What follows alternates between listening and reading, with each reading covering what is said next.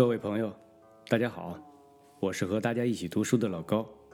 今天我们分享的散文是鲁迅先生所写的《所记》。演太太现在是早经做了祖母，也许竟做了曾祖母了。那时却还年轻，只有一个儿子比我大三四岁。他对自己的儿子虽然狠。对别家的孩子却好的，无论闹出什么乱子来，也绝不去告诉个人的父母。因此，我们就最愿意在他家里或他家的四近玩举一个例说吧，冬天，水缸里结了薄冰的时候，我们大清早起一看见便吃冰。有一回给沈四太太看到了，大声说道。莫吃呀，要肚子疼的呢。这声音又给我母亲听到了，跑出来，我们都挨了一顿骂，并且有大半天不准玩。我们推论祸首，认定是沈四太太，于是提起她就不用尊称了，给她另外起了一个绰号，叫做“肚子疼”。演太太却绝不如此。假如她看见我们吃冰，一定和蔼地笑着说：“好，再吃一块，我记着，看谁吃的多。”但我对于她也有不满足的地方。一回是很早的时候了，我还很小，偶然走进她家去，她正在和她的男人看书。我走进去，她。便将书塞在我的眼前，道：“你看，你知道这是什么？”我看那书上画着房屋，有两个人光着身子，仿佛在打架，但又不很像。正迟疑间，他们便大笑起来了，这使我很不高兴，似乎受了一个极大的侮辱。不到那里去，大约有十多天。一回是我已经十多岁了，和几个孩子比赛打旋子，看谁旋得多，他就从旁记着数，说道：“好，八十二个了，再旋一个，八十三，好，八十四。”但正在旋着的阿祥忽然跌倒了。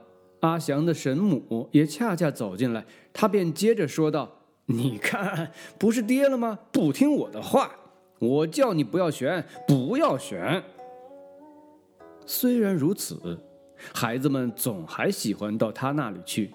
假如头上碰的肿了一大块的时候，去寻母亲去吧。好的是骂一通，再给擦一点药；坏的是没有药擦。还添几个利枣和一通骂，演太太却绝不埋怨，立刻给你用烧酒调了水粉，擦在疙瘩上，说：“这不但止疼，将来还没有斑痕。”父亲故去之后，我也还常到他家里去，不过已不是和孩子们玩耍了，却是和演太太或她的男人谈闲天。我其实觉得很有许多东西要买，看的和吃的，只是没有钱。有一天谈到这里，他便说道：“母亲的钱，你拿来用就是了，还不就是你的吗？”我说：“母亲没有钱。”他就说：“可以拿首饰去变卖。”我说：“没有首饰。”他却道。也许你没留心，到大厨的抽屉里，角角落落去寻去，总可以寻出一点珠子这类东西。这些话我听去似乎很异样，便又不到他那里去了。但有时又真想去打开大厨，细细的寻一寻。大约此后不到一月。就听到一种流言，说我已经偷了家里的东西去变卖了，这实在使我觉得有如掉在冷水里。流言的来源，我是明白的。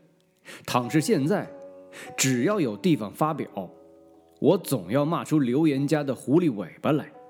但那时太年轻，一遇流言，便连自己也仿佛觉得真是犯了罪，怕遇见人们的眼睛，怕受到母亲的爱抚。好吧，那么走吧。但是哪里去呢？S 成人的脸早经看熟，如此而已，连心肝也似乎有些了然。总得寻别一类人们去，去寻为 S 城人所诟病的人们，无论其为畜生或魔鬼。那时为全城所笑骂的是一个开的不久的学校，叫做中西学堂，汉文之外又教些洋文和算学。然而已经成为众矢之的了。熟读圣贤书的秀才们，还集了四书的句子，做一篇八股来嘲笑他。这铭文便即传遍了全城。人人当作有趣的画饼。我只记得那起讲的开头是：“徐子以告夷子曰：‘吾闻用下变夷者，未闻便于夷者。今也不然。绝舌之音，闻其声，皆雅言也。’以后可忘却了。”大概也和现今的国粹保存大家的议论差不多，但我对于这中西学堂却也不满足，因为那里面只教汉文、算学、英文和法文，功课较为别致的，还有杭州的求是书院。然而学费贵，无需学费的学校在南京。自然只好往南京去。第一个进去的学校木下，不知道称为什么了。光复以后，似乎有一时称为雷电学堂，很像《封神榜》上太极阵、混元阵一类的名目。总之，一进仪凤门，便可以看见他那二十丈高的桅杆和不知多高的烟筒。功课也简单，一星期中几乎四整天是英文。It's a cat. Is it a rat? 一整天是读汉文。君子曰：“迎考书，可谓纯孝也已矣。”爱其母，是及庄公。一整天是做汉文。知己知彼，百战百胜论。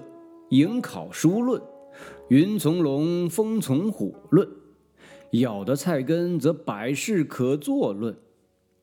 初进去当然只能做三班生，卧室里是一桌一凳一床，床板只有两块头二班学生就不同了，二桌二凳或三凳一床，床板多至三块不但上讲堂时夹着一堆厚而且大的洋书，气昂昂地走着，绝非只有一本《泼赖妈》和四本《左传》的三班生所敢正视，便是空着手，也一定将肘弯撑开，像一只螃蟹。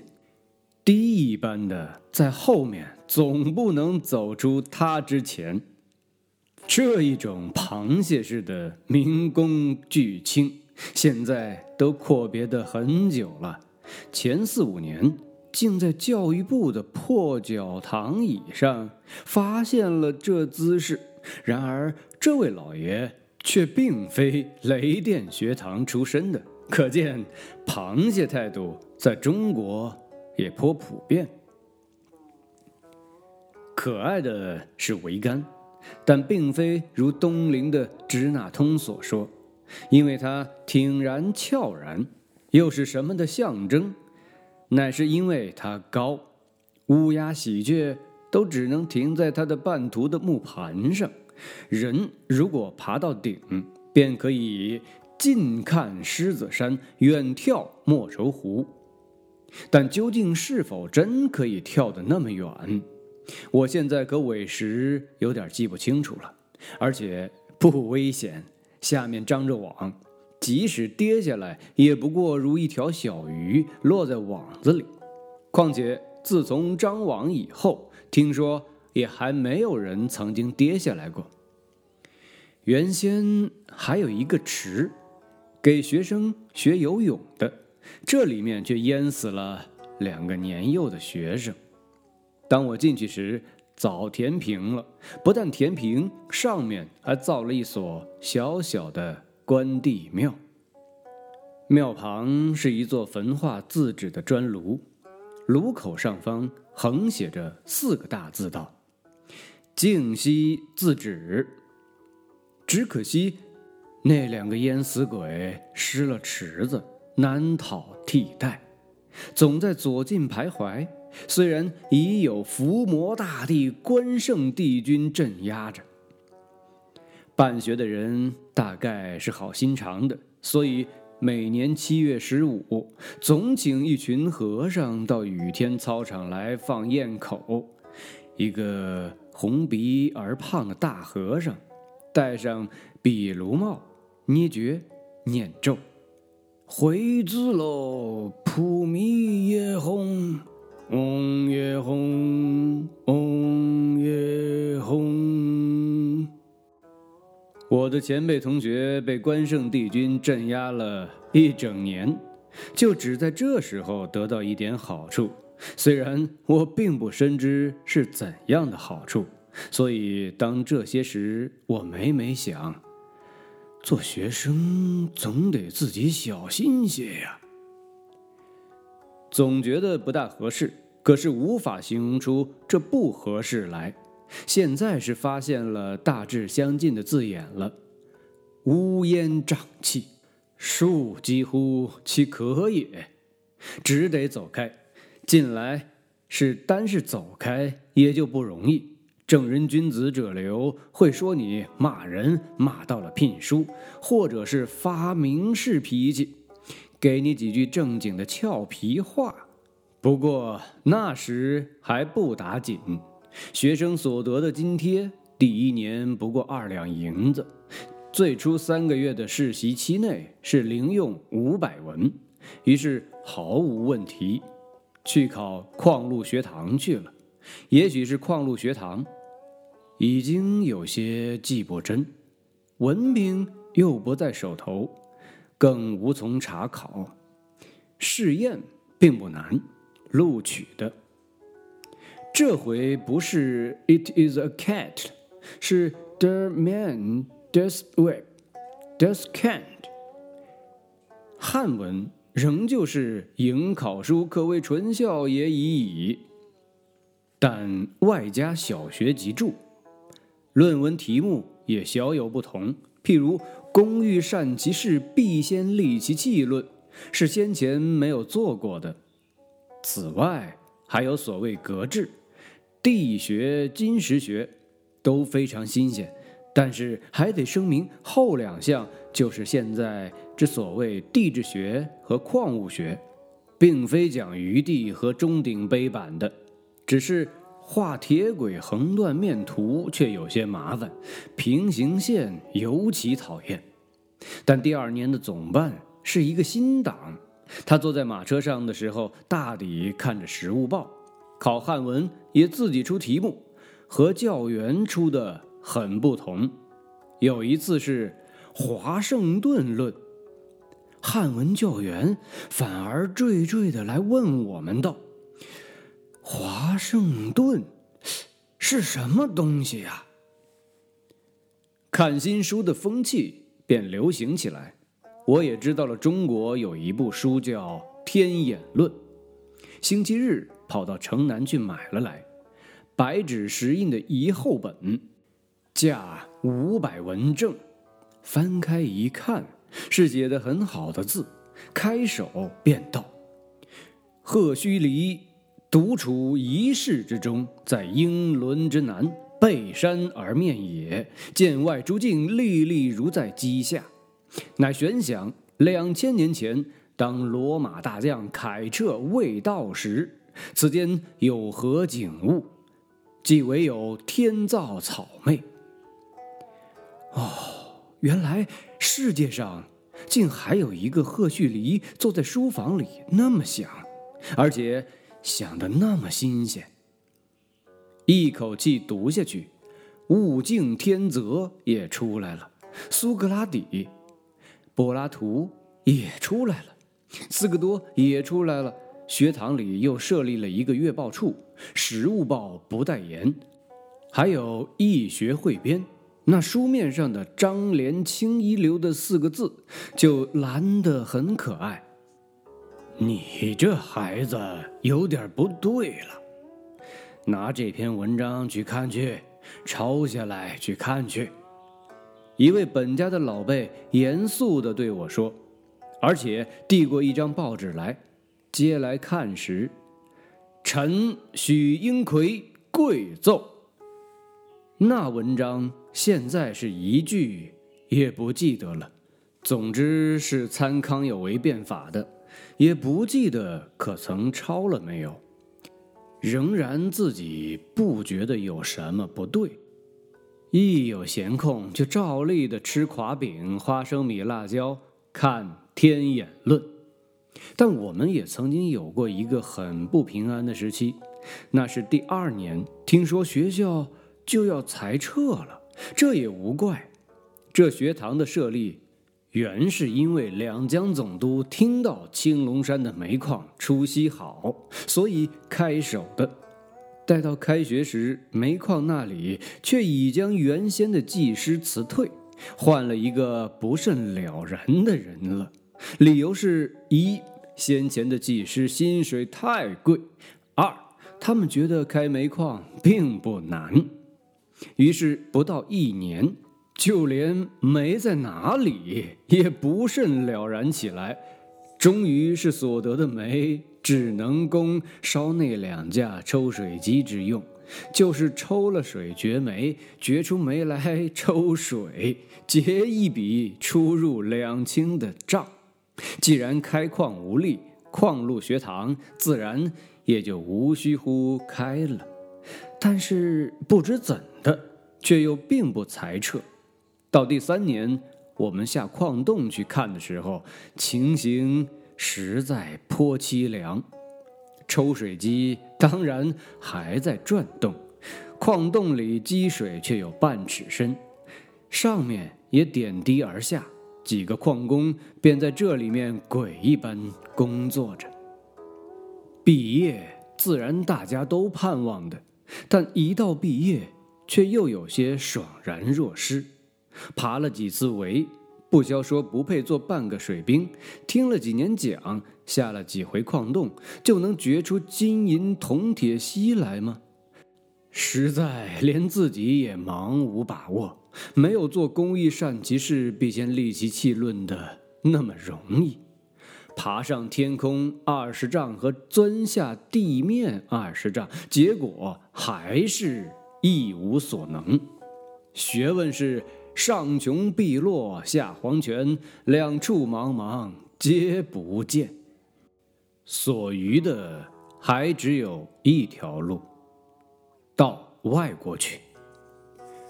留学的事，官僚也许可了，派定五名到日本去，其中的一个因为祖母哭得死去活来，不去了，只剩了四个。